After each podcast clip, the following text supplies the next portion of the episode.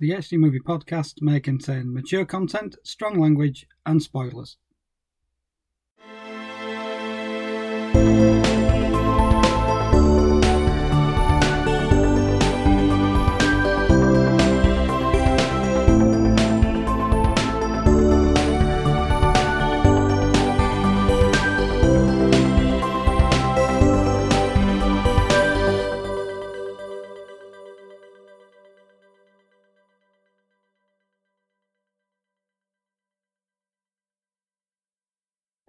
Hello and welcome to episode 120 of the HD Movie Podcast. I'm Darren Gaskell.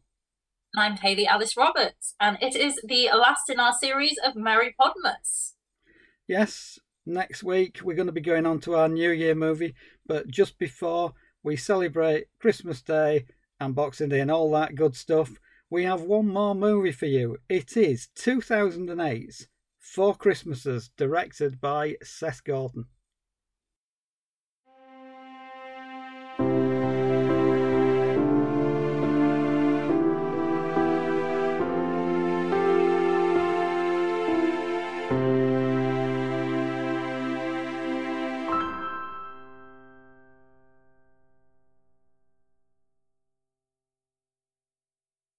Yes, it's almost Christmas, and for the final time before the big day, we are wishing you a Merry Podmas once again.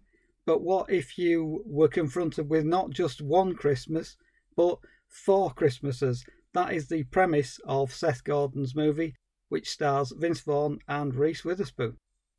And to set us on the path for joy for Christmas is the one and only Nick Reganis with his synopsis. He is back, everybody.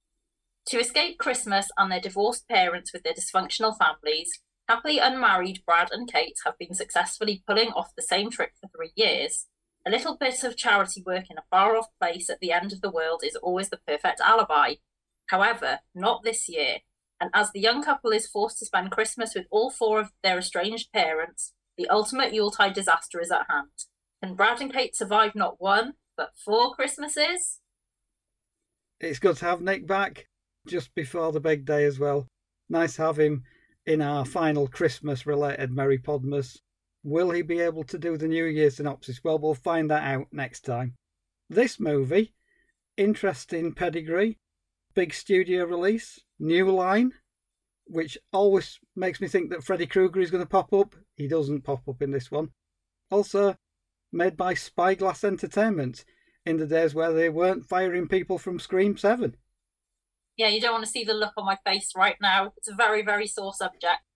This movie also had a budget of, wait for it, $80 million. They spent $80 million on this movie. I suspect that it was mostly on the cast. Reese Witherspoon wasn't a cheap actress to get hold of. Vince Vaughn probably was a bit of an expensive proposition as well. Also, the rest of the cast has some very well known faces in there. It's also co written by Jon Lucas and Scott Moore, who are probably better known now for things like The Hangover and Bad Moms, which we've covered elsewhere on the podcast. So it's got some of their sense of humour in there. And it's an odd one, this, I have to say. It's a short movie. It whistles along because it has to get a lot of plot in there. It almost feels like a weird anthology movie because they're in very episodic chunks as they go to see the different parents. It's got an uneasy balance of quite sweet Christmas humour and also some quite rude stuff in there. I quite enjoyed the odd rude comment because it comes pretty much out of nowhere every single time. I think it's probably there to have more appeal with sort of the teenage audience and the more adult audience. It seems a bit at odds with itself for Christmases because at the end of the day, I don't think it knows where it wants to pitch its comedy. It's kind of edgy, but it also tries to be kind of sweet, and I don't think it quite works. I didn't think it was dreadful, but at the same time, I spent a lot of the movie thinking, who is this actually pitched at? I'm not really sure. I get what you mean there. I mean, I quite enjoyed it for what it was. I mean, it's nothing groundbreaking, but it was definitely watchable and it did have some funny moments. But yeah, I get what you're saying, and it definitely feels in tone with things like Bad Moms and The Hangover, as you said, and it's definitely of that era as well. I mean, I think The Hangover was late 2000s as well, so I can definitely see that influence in there. It does try and aim for some gross out humour at points, but never fully goes there.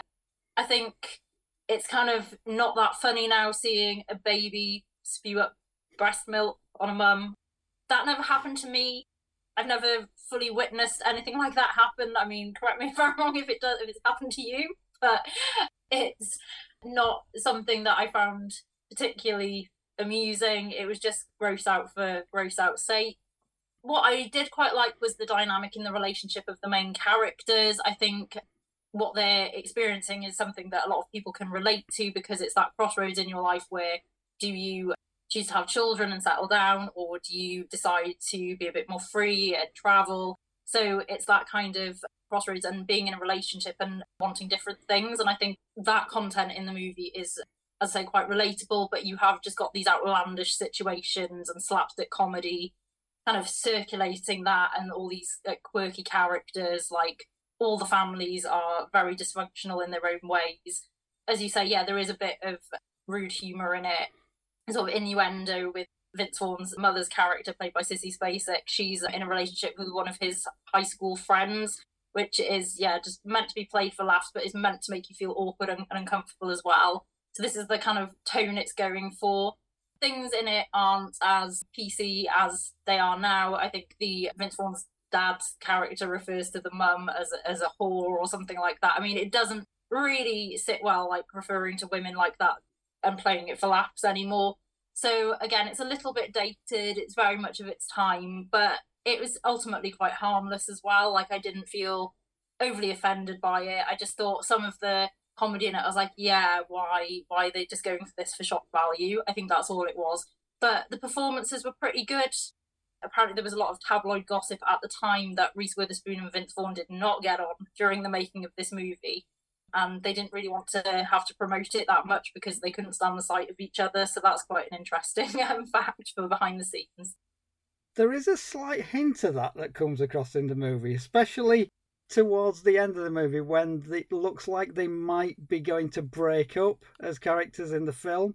And some of the main stuff that is said by Vince Vaughn characters seems very, very convincing, almost as if he's meaning it in real life. And some of the chemistry between them in some of the sequences, it does seem like they are put together. It's a weird combination, the two of them, because they are both fairly gifted comic performers in their own right. Vince Vaughn gets more of the funny lines. Reese Witherspoon is meant to be the more grounded, and the more rational person, and she's the one that goes through more of an arc in the movie. There are a lot of things that I liked about this movie. There's a lot that's right with this movie. As you say, the performances are really good. They've assembled a very, very good cast. One of the weird bits about the casting, though, is that Carol Kane is in this movie, but you could blink and miss Carol Kane in this movie. Why would you have her in the movie and then just have her in like one or two sequences and give her almost no dialogue. It seems weird. I'm not sure whether they cut her performance down or anything. It just seems odd you'd have somebody of Carol Kane's stature in this movie and then have her relegated to this almost a cameo role, basically, where she really doesn't affect anything at all in the movie. There are plenty of other gifted performers. Sissy Spacek is very, very good in this. She probably is in danger of stealing the movie whenever she's on screen. You're right about the character of Brad's dad, played by Robert Duvall. Robert Duvall, great actor, plays it just as it's meant to be, but the character is quite abrasive and a little bit nasty as well, it has to be said. You've got Brad's brothers who basically beat him up the first time they see him. There's lots and lots of wrestling and violence, and I guess it's comedy violence in lots of ways, but at the same time, it feels a little bit mean spirited as well. I did laugh a couple of times, but when you've seen Vince Vaughn's character getting beaten up for like the fourth or fifth time in about five minutes, I'm thinking, you know what, we can move on from this. We understand the dynamic between him and his brothers. The one joke that I thought was not appropriate at all was the running gag during one section about Reese Witherspoon's high school friend. In fact, it was it was not just high school friend; it was a friend from sort of possibly kindergarten. It was a friend of hers that she'd been with for quite a long time, and they make a big point of the fact that this woman is clearly a lesbian, and Reese Witherspoon's character doesn't get this fact at all up until somebody points something out to her, and she's like, "Oh my god." Is there a point of that gag, really? Is it amusing? I guess maybe back then it was. If you see a photo of a woman and she looks fairly androgynous and she's got short hair, it's like, oh yeah, God, she must be a lesbian. And this movie kind of plays on it too much, and I thought, yeah, I've had enough of this joke, and I hope that they're not going to rinse it for all it's worth. But guess what?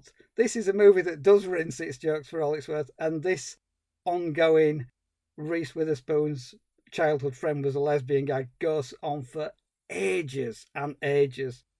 As we've said, there are movies that are of their time and they've got form, this team. You know, The Hangover isn't exactly the height of PC humour. So I think you have to roll with it. There are a couple of points in this movie that, with a modern viewpoint, you'll think, oh God, why did he put that joke in? But overall, I think it's trying to be a sweet Christmas movie. Ultimately, it does have a positive message at heart.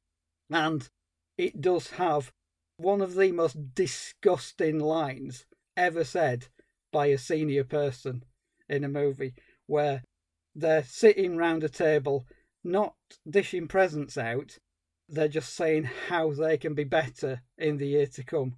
And Kate's grandma says something along the lines of that she will try to pleasure her husband more with her hand and her mouth. And I was exactly of the opinion of Vince Vaughn's character, who immediately says, Did she just say that? That's exactly what I was thinking when I was watching this movie. It cracked me up because it is so unexpected. It comes out of absolutely nowhere, that line. And if you don't remember anything else about Four Christmases, you will remember that line of dialogue. Definitely. And um, going back to Reese Witherspoon's character arc in it as well, when the family are getting out the old photo album and showing Vince Vaughn her life history, there's a lot of fat shaming as well she was allegedly a child on the more chubbier side, and it's again played for laughs, and it's that that whole thing was a bit mean spirited as well. So me saying earlier, oh, this movie is quite harmless, really. I mean, I don't think the intention was to upset anybody. It's just one of those that is trying to be out there because it's a loud, brash American comedy. It's a big studio movie, as we've discussed. It's just one of those and as I say, there was a lot of movies out like that at that time. I remember going to see them in the cinema quite regularly. You know, was going to just see some daft comedy. As I say, I don't think it's really trying to offend, but these sorts of movies like always do push the boundaries to see how far they can get. But interestingly, watching this on Amazon Prime, it is rated a 12. So I found that quite interesting. I think I would have pushed it more to a 15 personally, just because of some of the lines of dialogue in it as Darren just quoted the, the grandma. And then there's some other crazy moments in it. I mean, Reese Witherspoon's mother's character is dating a guy called Pastor Phil. Now, my husband's name is Phil, so I found this incredibly funny, as did he. But Pastor Phil and his huge cult like church. And then he makes them do like a nativity. It's very, very odd. I think the movie goes a bit off balance there, that they're just literally trying to throw anything at it. And what is the wackiest thing we can do at this point? What ridiculous situation can we put this couple into now?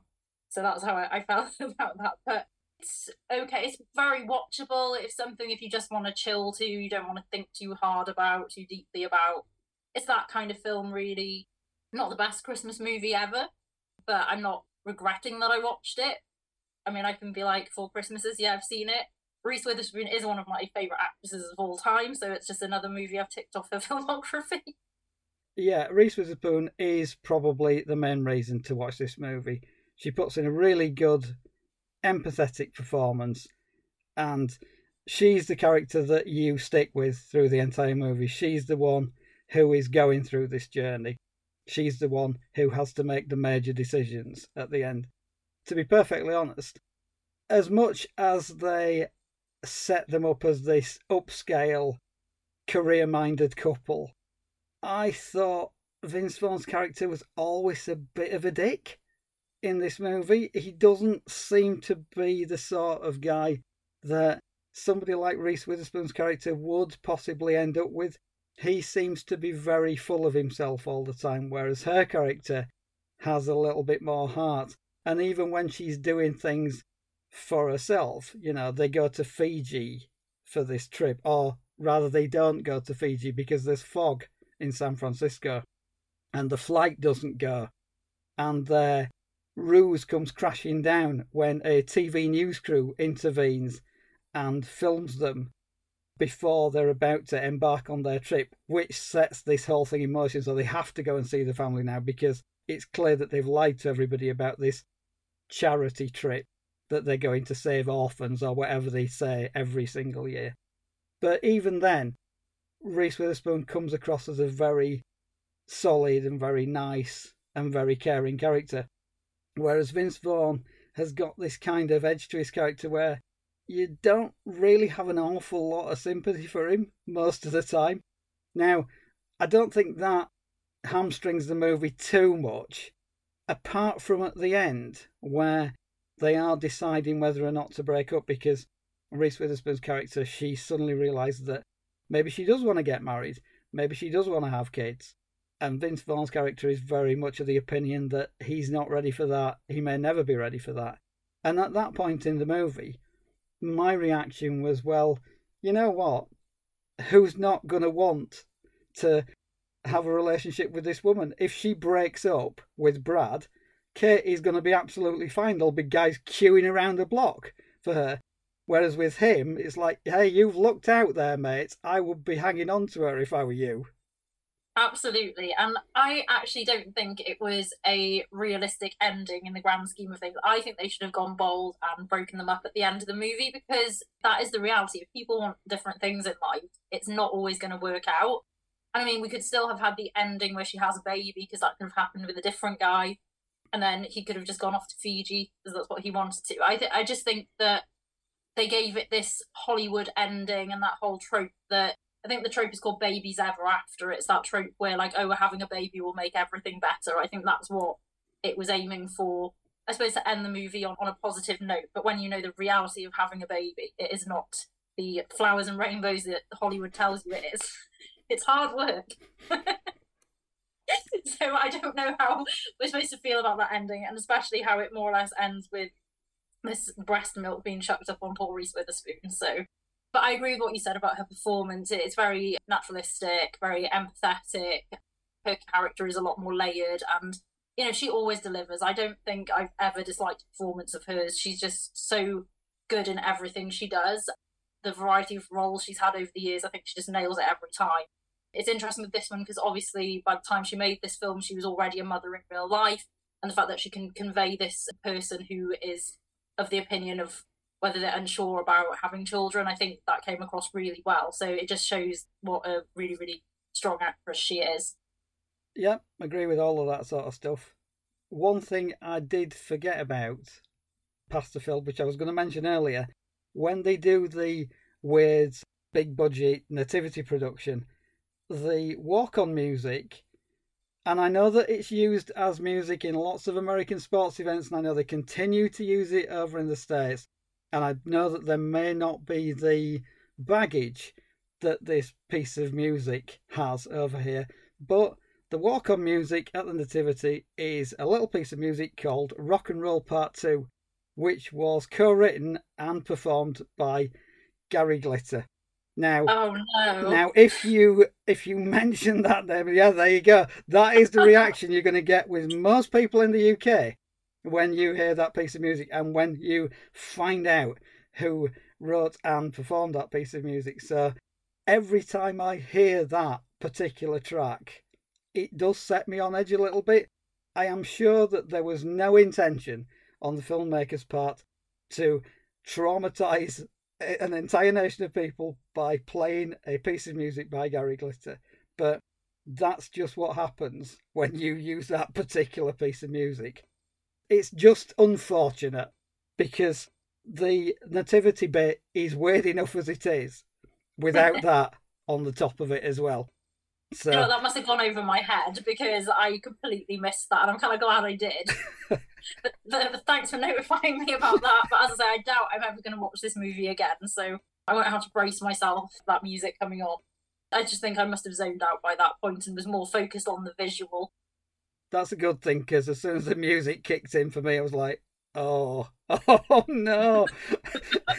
and what and film have we chosen? It's like yeah, trying to trying to trying to scrub the audio from my brain. I mean, in the end, it kind of gets away from the nativity bits. Mind you, even in the nativity bit, Vince Vaughn's character is a complete dick because he suddenly gets delusions of grandeur about selling his performance on the stage and basically ignores Reese Witherspoon's character completely. He pushes her to the back and there's a great bit at the end where he's being celebrated for his great performance and everybody's going wild.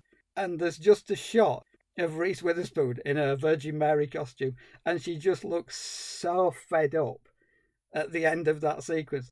It's either a great bit of acting or she really was that fed up at that point in the movie. I can't tell which. Either way, it's a really good moment in the movie because I felt for her. I was like, yes, I'm going through the exact same feelings that you are. So cheesed off. She's had enough of this situation, which kind of precipitates the will they, won't they break up bit towards the end. But you're right about the will they, won't they break up bit. I think if they had broken up, it would have been a bit less Christmassy, but more realistic because it gets to about an hour in the movie, and basically you're thinking, yeah, she could do so much better than this guy, and she could have a better life if she actually goes for what she wants and not have to settle for this complete idiot. But then you're right, they have to have the Hollywood ending. And it's the quickest resolution I've ever seen of this sort of plot dilemma. Because Vince Vaughn just goes to see his dad, realizes that maybe he does want a family as well, and goes straight back to see his girlfriend. And then within three minutes, it's a year later, and they've had a kid. I mean, quick turnaround or what? There's no kind of drawn out dramatic bit at the end. He just turns up, says, Yeah, you were right. Well, I don't think he says he was wrong, but basically it was like, Yeah, we could do this. And then Reese Witherspoon's like, okay, yeah, yeah, we maybe we can discuss this. And then all of a sudden, flash forward 12 months later, they've got a kid. They're in the maternity ward. It's a movie that does take a lot of shortcuts. And on one hand, that's okay because it means the running time is a lot shorter and it does breeze along and it doesn't stick in any one location for too long and it's moving on to the next sequence. But on the other hand, it goes by so quickly that it doesn't really have any impact, the ending, at all. Because all of a sudden, yes, they've had the kid, and now clearly they're going to have like this idyllic life together.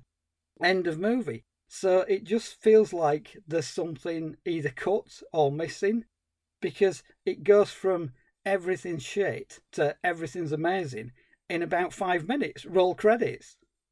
Yeah, it's very fast moving, isn't it? And I feel as well because the movie is about divorced parents, it's that kind of idea about not making those same mistakes. And I just don't think as characters they technically learn anything from it because they just get their happy Hollywood ending. Maybe we're just downers here, but we wanted the realism in this film, in this big budget Hollywood comedy. We just wanted them to break up, not have the rom com happy ending, because that's who we are. again, it was fine. That you know, as we said, there were a few moments in this that do make you cringe. Maybe some pieces of music, maybe some lines of dialogue. And as I say, I doubt I could ever see myself watching it again.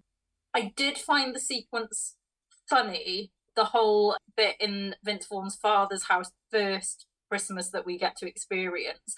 where he completely ballses it up with his nephews by revealing something about Christmas that children should not have to realize until they're very much older.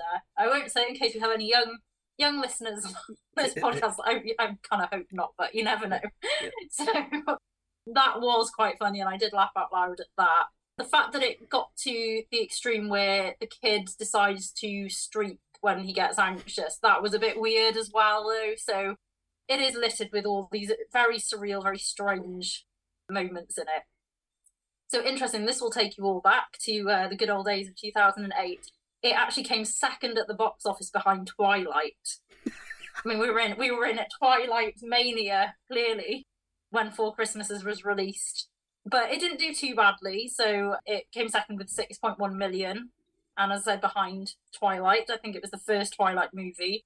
Never ask us to cover those films on this podcast. That is one request that I have for you listeners. It then did pretty well during the Thanksgiving period, and then it did eventually make it to the number one spot. So obviously, you know, people were enjoying this at the time, and then it was released on DVD and Blu-ray in 2009. So that was kind of its legacy, and it's on Amazon Prime now. You can watch it; it's included. You don't have to rent or buy; just put it on. You're just looking for a, a cheap thrill Christmas movie. This is the one for you. Yeah, if you were looking for something a little bit more edgy that you probably don't want to sit the kids in front of because there is some questionable material in this movie. But for teens and adults, this is fine. It fits the bill. It's not the greatest movie you're ever going to see, but it's far from the worst. I'm intrigued to know whether we do have kids that are listening to our podcast. I'm just now picturing somebody saying, Oh, what are you listening to? It's like, Oh, I'm listening to the HD movie podcast guy say fuck because I think I do say fuck quite a lot on this podcast. It's not big, it's not clever, kids. I'm of limited vocabulary, and my swearing should not mean that you go out and use all of these words as well. Yeah, and that's your lesson for the episode. Four Christmases scored 5.7 out of 10 on IMDb, making it quite the average flick, which it really is. And then it has a 25% tomato meter on Rotten Tomatoes and a 47% audience score, I think fair enough. This isn't going to set your Christmas alight in any way, but it might just be a fun movie. There are worse Christmas movies out there. I mean, Christmas with the Cranks. Please don't ask me to ever watch that again, so we don't have to cover it. Oh wait, who's in that movie? Uh, uh, I've got no idea. and on that note, that was four Christmases, everybody. I do wish we could chat longer. And that's it for episode 120 of the HD Movie Podcast. As always, thank you for listening. And if you enjoyed this content and would like to keep up to date with us, you can follow us on social media. We're on Facebook, X, and Instagram at HD Movie Podcast. So, for us, the Christmas related movies are over, but we have one more movie before we wrap up 2023, and it's a movie with a New Year theme. What is that movie? Well, this is a movie that I have wanted to seek out for quite a while, but I don't think I've ever got round to seeing it fully. I've only seen clips. And it's a slasher movie. It's an 80s movie. It's a Jamie Lee Curtis movie. It is Terror Train. There we go. Another horror item for New Year. We can't get away from them. And it's something that'll be fun to cover, I'm sure. So, until next time, all that remains is for us to wish you a happy Christmas and a Merry Podmas. See you next week, folks. The HD Movie Podcast is presented by Hayley Alice Roberts and Darren Gaskell. Its music is written and performed by Mitch Bain. You can find the episodes on Apple Podcasts, Google Podcasts, Samsung Podcasts, Amazon Music, Podchaser, TuneIn, iHeartRadio, Player FM, Listen Notes, and Podbean.